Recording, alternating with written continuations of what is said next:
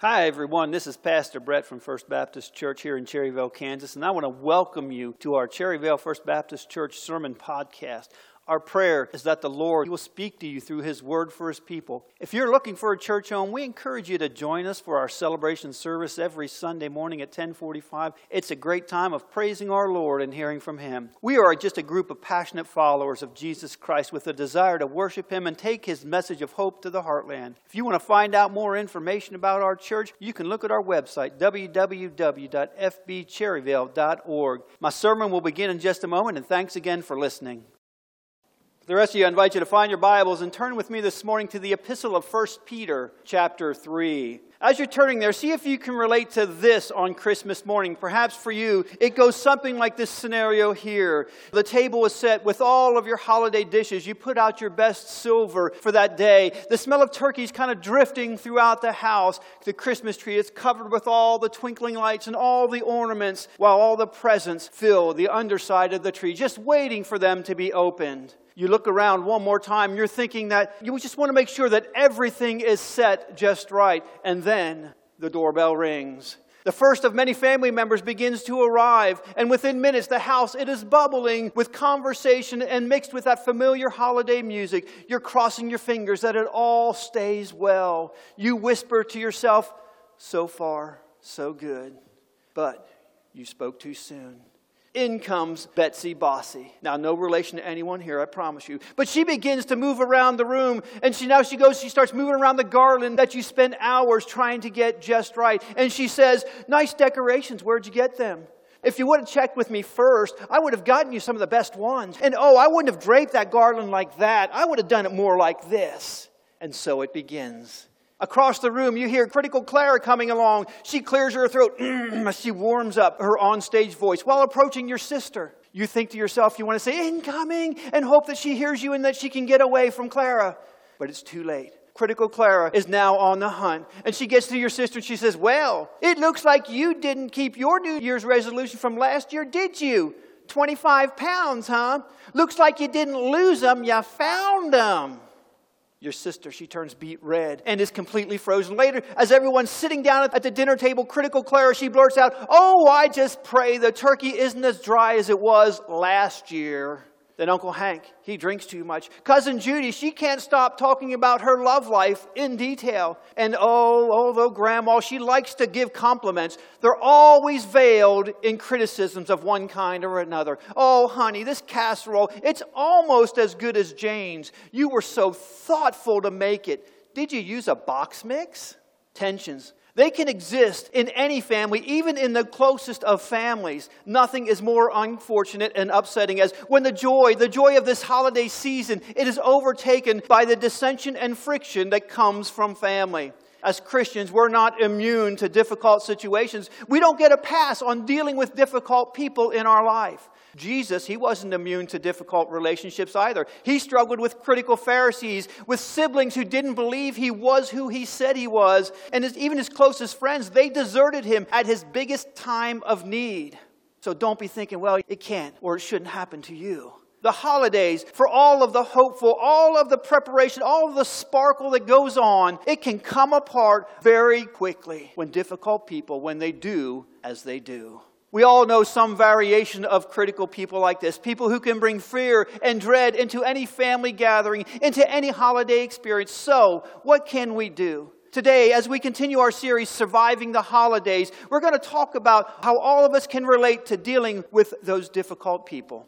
By difficult people, I mean all the different categories of difficult people. They're the gossips, the bullies, the manipulators, the intimidators, the blamers, the criticizers, the complainers, the whiners. Just fill in the blank. There are so many more things we could say. If that describes someone that you have to deal with during the holiday season, there's no surprise why God has brought you here this morning. You're in the right place to bring that joy, bring it back into your holiday gatherings. Why do I say that? Because today we're going to discover the biblical way to handle those difficult people. By a show of hands, real quickly, how many of you know a difficult person? You all have a difficult person you have to deal with during the holiday season? How many of you work with one or you have worked with one in the past? So many different people. How many of you live with a difficult person? No, don't raise your hand on that one, okay? Don't raise your hand. They might be sitting next to you right now.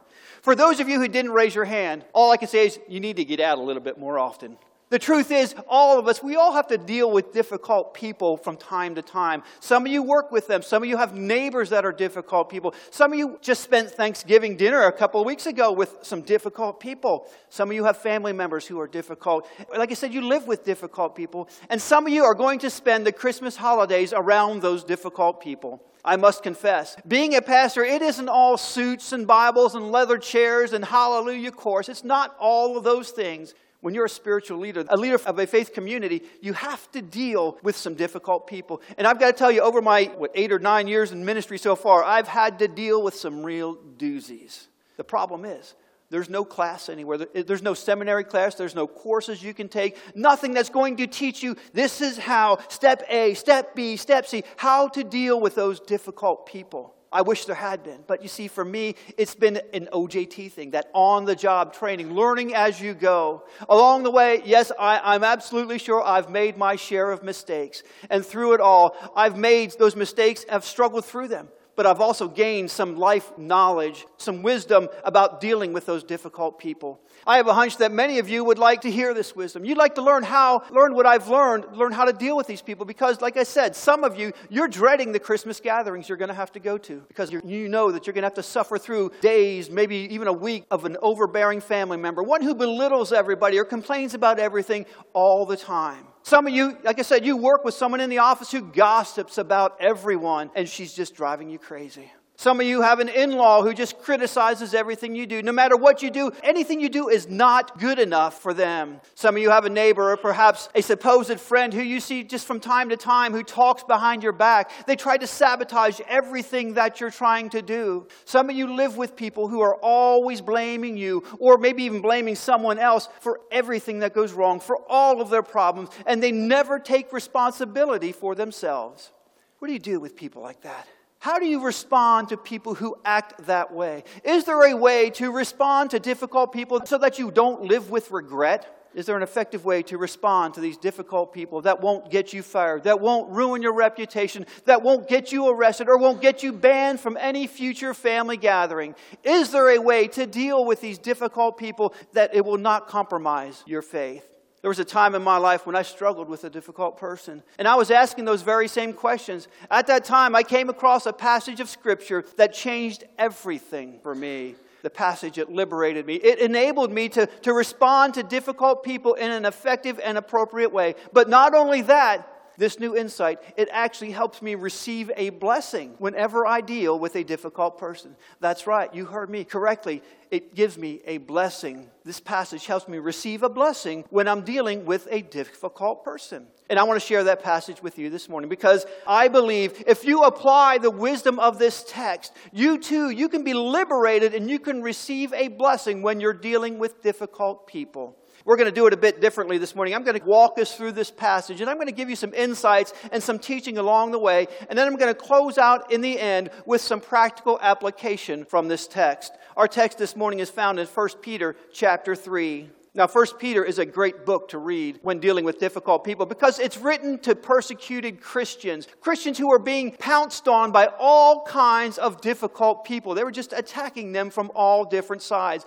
These Christians, they had been thrown out of Jerusalem. They were spread out all over Asia Minor. They were being persecuted by the Roman government because they claimed that Jesus, that he was Lord and not Caesar. So the writer of 1 Peter, he shared how they should respond to those who were against them. Looking at it, let's begin in verse 8. We're going to read through the first part of verse 9. It says, Finally, all of you have unity of mind, sympathy, brotherly love, and tender heart, and a humble mind. Do not repay evil for evil or reviling with reviling, but on the contrary, bless. Wow, that was an epic idea then, and it's also an epic idea today right? The, when these words were written back then, it was lawful to retaliate against someone, to get even against them, those people who were against you. They could do that and get away with it. Today, well, you know what? It seems to be acceptable in so many societies today as well, doesn't it? Yet, according to 1 Peter, as followers of Christ, that's not an option for you. We don't retaliate. In fact, we're to go one step further, he tells us. We're to respond to these insults. We're to respond to the evil with sympathy and a tender heart. Look at the rest of verse 9 there. It says, For to this you were called, that you may obtain a blessing. So, as followers of Christ, we're called to respond this way, to respond to evil with goodness. It's not a suggestion, it's not an idea, it's not an option if you decide you want to do it. It's a command from Christ. We're called to do it. If this idea seems difficult or even impossible, you need to know you'll receive a blessing by responding this way. What is the blessing? Let's keep reading verses 10 and 11. For whoever desires to love life and see good days, let him keep his tongue from evil and his lips from speaking deceit. Let him turn away from evil and do good. Let him seek peace and pursue it. Here he's quoting Psalm 34. It seems like a tall task, right, to always seek out peace, especially when you're faced with a difficult person. How can you do it? Well, let's read on. Let's look at the first part of verse 12. It says, For the eyes of the Lord are on the righteous, and his ears are open to their prayers. How do you repay evil with a blessing? By understanding that God, that He is watching you, He is cheering for you, He is pulling for you, He's sending His power to you. How? He's doing it through prayer. When you go to Him and you commune with Him and you talk with Him through prayer, God, He is attentive to our prayers. Now, there's a concept that you need to adopt. Have you ever prayed for a person who is difficult? Have you ever prayed for God to help you with a person who's difficult? Friend, I'm going to tell you, it works. God answers those prayers. Let's read on. Let's look at verse 13. I'm going to read through the first part of verse 15 here. It says, Now, who is there to harm you if you are zealous for what is good? But even if you should suffer for righteousness' sake, you will be blessed. Have no fear of them, nor be troubled. But in your hearts, honor Christ the Lord as holy. First Peter here, he reinforces the fact that we don't act on our own power. We shouldn't be afraid or we shouldn't be intimidated by these difficult people. When we allow our hearts to draw closer to Christ, draw closer to his love in our life, he will give us the power to respond to these difficult people, to respond to their insults with a blessing. And when we do this, something extraordinary happens. Take a look at verses 15 and 16. But in your hearts, honor Christ, the Lord is holy, always being prepared to make a defense to anyone who asks you for a reason for the hope that is in you. Yet do it with gentleness and respect, having a good conscience, so that when you are slandered, those who revile your good behavior in Christ may be put to shame these verses here these are amazing verses. When we choose when we choose to respond to evil with a blessing it's going to turn heads. It's going to get someone's attention because no one acts that way in the general population. In fact it may even embarrass the difficult person when you do that when we rise above the crowd, when we respond to these insults and these criticisms, when we respond with love and with goodness, people, they are going to notice. And there's a good chance that they're going to wonder what's different about him? What's different about her? Why are they acting that way? How can they act like that after what just happened to them? So we must be prepared to tell them why we act the way that we do. What do we tell them? The answer lies in verse 18. Let's continue on. For Christ also suffered once for sins, the righteous for the unrighteous, that he might bring us to God. That's what you tell them right there. For you see, all of us can be difficult at times. All of us. We can be abrasive. We can be insensitive at times. All of us. We can be impossible to deal with at times. How did Christ respond to us as we were difficult in our sins? With unbelievable love, grace, and mercy. Why must we repay evil and insults with a blessing? Because that's what Christ has done for us. But so often, so often we just forget that. We let that slip by the wayside. When we're dealing with a difficult person, we forget that we too, we can be difficult as well.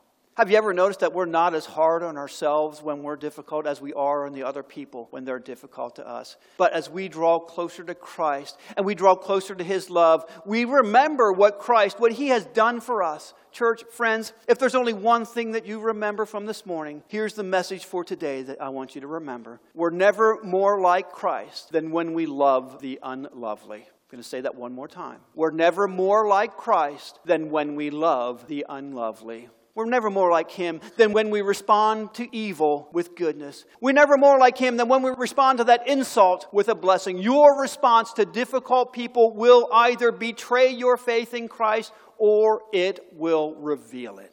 And responding to difficult people is perhaps your greatest opportunity in your life as you live it to be a witness to the power and the grace of God's love in Jesus Christ to some of these people. If you don't respond the right way, you may miss the best opportunity that you have to share the love of Christ with them. If you're taking notes, write this down. It's this Your life is your message. Your life is your message. And how you respond to difficult people is your sermon. Let me say that again for you if you're writing it down. Your life is your message. And how you respond to difficult people is your sermon. Remember, the world is changed by your example, not by your opinion. Let me get down to just how this works now. In a few weeks, you may be around the Christmas tree celebrating Christmas with your family. You may be around the Christmas dinner table with some difficult people. You may have to travel for miles and miles, maybe even hours, sitting beside a difficult person this holiday season. You may run into a difficult person at work tomorrow, or maybe when you're out shopping at Walmart later this week. So here's some practical applications, some tips that you can do. How do we deal with them? This is what you do first you pray persistently today, if you haven't already, you need to start praying for that person. Ask God, ask Him to help you with that person, help you understand how you need to respond to them, how you need to do that, and doing it in a loving manner. Do it to that person so that they know that Christ is in you. If they don't respond the same back to you, that's not on you, that's on them. But let me tell you, it's amazing what can happen when we pray for the difficult people in our lives. God will help us. He'll be there. Praying for a difficult person, it also kind of helps us humanize them just a little bit. I know many of you have heard this truth before, but here, here it goes again. Hurt people hurt people. Meaning, what typically happens is this if we're hurt, what happens? We hurt back, right? I mean, somebody hurts us, we just want to snap right back at them and hurt them right back. And if they're hurt, what are they going to do? They're going to hurt us right back. And what happens? That cycle just continues on, doesn't it? Where does that cycle end? But when we, when we through prayer, when we're able to recognize that oftentimes people are difficult because maybe they're hurting inside. Maybe we just need to understand that. It helps us gain an understanding and some sensitivity into the relationship that we have with them. Recently, I read that if someone hates you, it's usually because of one of three reasons. Number one is they see you as a threat. Number two is they hate you because they hate themselves. And the third one is this they hate you because they want to be you. Those are the three reasons that somebody usually hates you. Remember those. Reflect on those in your life. How does it apply to you and your situation? That's what you need to dive into. You need to understand. The second step to dealing with these difficult people is you should respond respectfully. Now, here's where I want to give you a few guaranteed responses to help you with difficult people that might disarm them in a respectful way. You're probably sitting there thinking, well, that's just not possible. You don't know the people that I'm dealing with. Well, I certainly believe it is. The next time you're faced with a difficult person, you're faced with someone who begins speaking in a hurtful manner, someone who says some inappropriate things, what I want you to do is to try out these statements. Just look at them and say, hmm, that's interesting. Tell me more. Or maybe, that's interesting. Why would you say that? Or, that's interesting. Why would you ask that? I want to hear everything that you have to say on that, just not in that manner. Just use those statements and see how it disarms them. Those responses have the potential to deflate the negative emotions that are in that room, and it helps draw the attention to the unkindness, but it does it in a respectful manner. Nine out of ten times, if you use one of those responses, it will get you out of the jam that you are in. On Christmas, if someone brings up politics in the past election, remember, it's not a winnable fight and then shift the conversation away. If they keep on pushing and pushing and pushing, as some will do, just simply say to them, hey, you know what? If it's okay with you, I would rather not discuss this topic today. It's not about that, it's about Christ, it's about Him. And then the third thing, and the final way to deal with them this morning is this you should compliment courageously. Okay, this may seem impossible to do, but it works wonders. It absolutely does. The next time you're faced with a difficult person, try. I know it can be hard, I realize that, but try to find something about them that you can appreciate and then tell them. Okay, that's the other part of that. Tell them that you appreciate them for this particular reason. Why? Sometimes people are difficult just because they don't feel appreciated, they don't feel valued at all. When they feel appreciated, oftentimes they will release whatever anger or whatever sense of vengeance that they're holding on to in that relationship the holidays, with all of its hopeful preparation, with all of the sparkle that's going on, they can come apart at the seams, come apart very quickly when difficult people do what they do. We all know some variations of people like this people who strike fear, people who strike dread into the holiday experience. So, what can we do? How do we do this? Let me close with this. I want to give you 10 quick tips. 10 quick tips on how to make the most of your holiday celebrations this year, especially when you're dealing with those difficult people. Number one is this don't expect others to change. The secret is in recognizing that you can be the change and how you respond to those difficult people, that can completely change your experience in that relationship. We could delve into the whys about difficult people for hours and hours this afternoon. And while these insights, while they might prove to be interesting to us, the fact is they are who they are, okay? And you cannot change them. The only thing you can do is change you and your attitude in that relationship. Number two is this recognize that your family members are broken. It's not your job to fix them. I've said this earlier and I'm going to say it again hurt people hurt people. This is not an excuse now for poor treatment, but it's acknowledging that your family's brokenness, and by understanding that, it may help us put it all into perspective. And understanding that they're broken and you're broken might help resolve some of the issues in that relationship.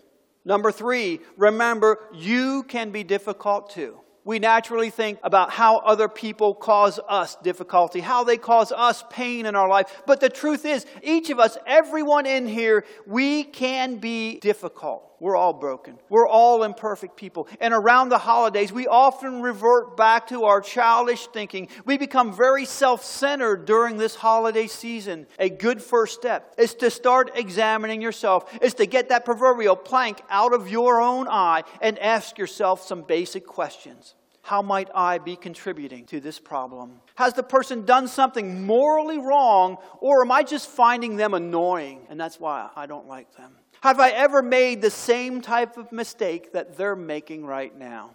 Thinking about how we too, how we have been selfish, how we can be critical or whatever, and that we're sinners, that helps us to be wise and patient and slow to judge others for the behavior and the words that they throw out at us. In fact, it's actually a good idea to take a personal inventory to make sure that you aren't someone else's difficult person. If, in all honesty, you suspect that you are someone else's difficult person, I encourage you to make a few minor adjustments and promise yourself that you will give your best this year to them.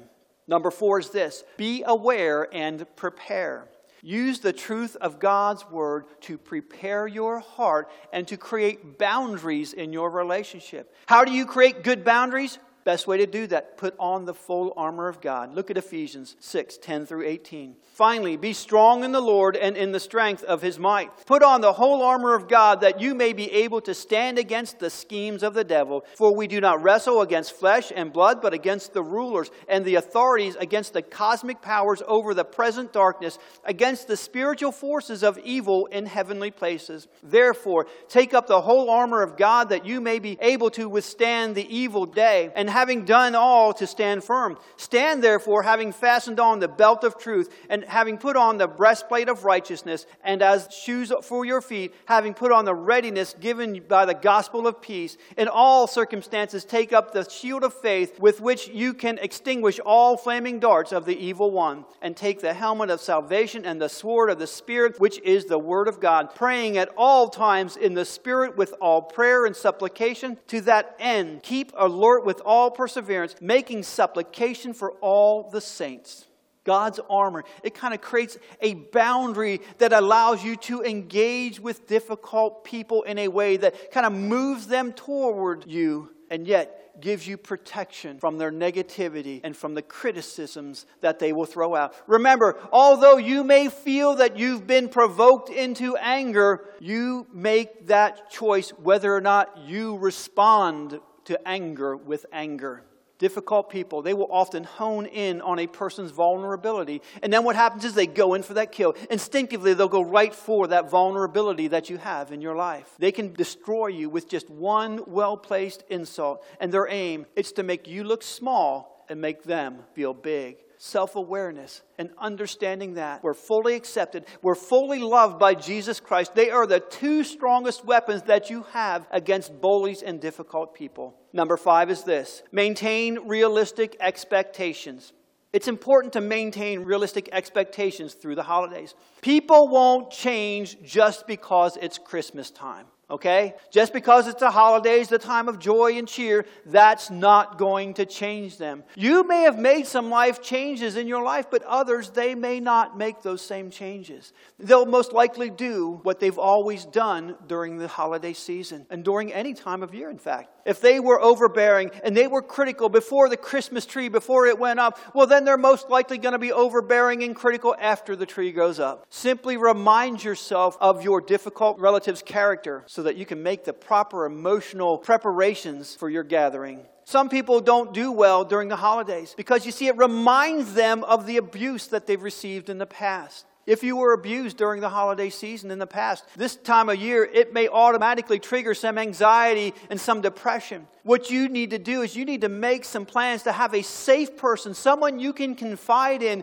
If you feel that the emotional pressures are building up, they are rising within you. This will help give you the support that you need before you reach that breaking point in your life. You're recognizing that your own vulnerability and you're making preparations for assistance. It's not a sign of weakness. It's a sign of a healthy personal insight that you have, and it's called good coping skills. Number six is this don't bite the bait. Many difficult people, they're drawn into the drama and they try to pull others into that drama right along with them, into their own little internal hurricane that's going on and try to whip it all up and whip it all out and stir it all up. They may try to provoke you or highlight your imperfections, and they might just do this just to try to justify themselves. Others, they may try to blame you for their own inappropriate behavior. They'll blame that on you. Resist the urge to respond in anger and calmly state your thoughts while maintaining your boundaries, those boundaries you've set. Resist the urge, as they say, to bite the bait, to get the hook, to be hooked into that relationship. You choose to enjoy the holiday gathering, even if they choose to be miserable while they are there. Use restraint. As it says in Proverbs 10:19, when words are many, transgression is not lacking, but whoever restrains his lips is prudent. Number seven, watch the gossip instead of speaking directly to a difficult person. We often find it so much easier and even more gratifying at times to go tell someone else what the offender they have done wrong to us. Oh, do you know what so and so just did to me? I mean, you can't believe. That's what we want to do. Gossip, friends, it is destructive in your life. It doesn't build harmony and gossip doesn't honor God. As Proverbs 26 20 tells us, without wood, a fire goes out. Without a gossip, a quarrel dies down. Number eight is listen. It's just as important for us to listen. Our culture always emphasizes what? Our rights to be heard. You need to make your opinion be heard. You need to be known. You need to be heard out there. Make sure they get your attitudes and your opinion in there. We do that while it's healthy for us to express ourselves, it's just as important for us to listen to others with the goal of understanding what they're trying to say to us. Listen to what Proverbs 18:2 has to say. A fool takes no pleasure in understanding, but only in expressing his opinion. Number 9 is nurture relationships with healthy family members and friends. Identify the healthy people that you have in your life. They are there. Find them, seek them out, and then proactively spend time with them, developing those relationships so you have something positive going on during the season. Number 10 is this trust God.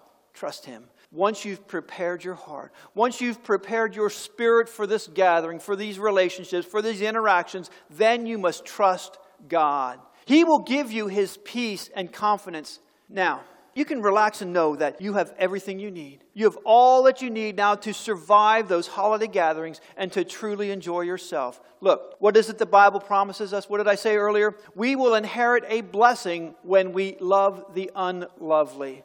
The blessing, it may be a renewed or a repaired relationship. The blessing, it may be an opportunity to share your faith in Christ with someone who's never heard it before the blessing. It may be experiencing the power of God through your life, working through you in that difficult situation that you're in. There will always be a blessing when we choose to love the unlovely. Imagine what this world would look like if if every Christian decided to love the unlovely. Just imagine what it would look like in our world today. Church, we're never more like Christ than when we love the unlovely. Amen? Amen. Let's pray.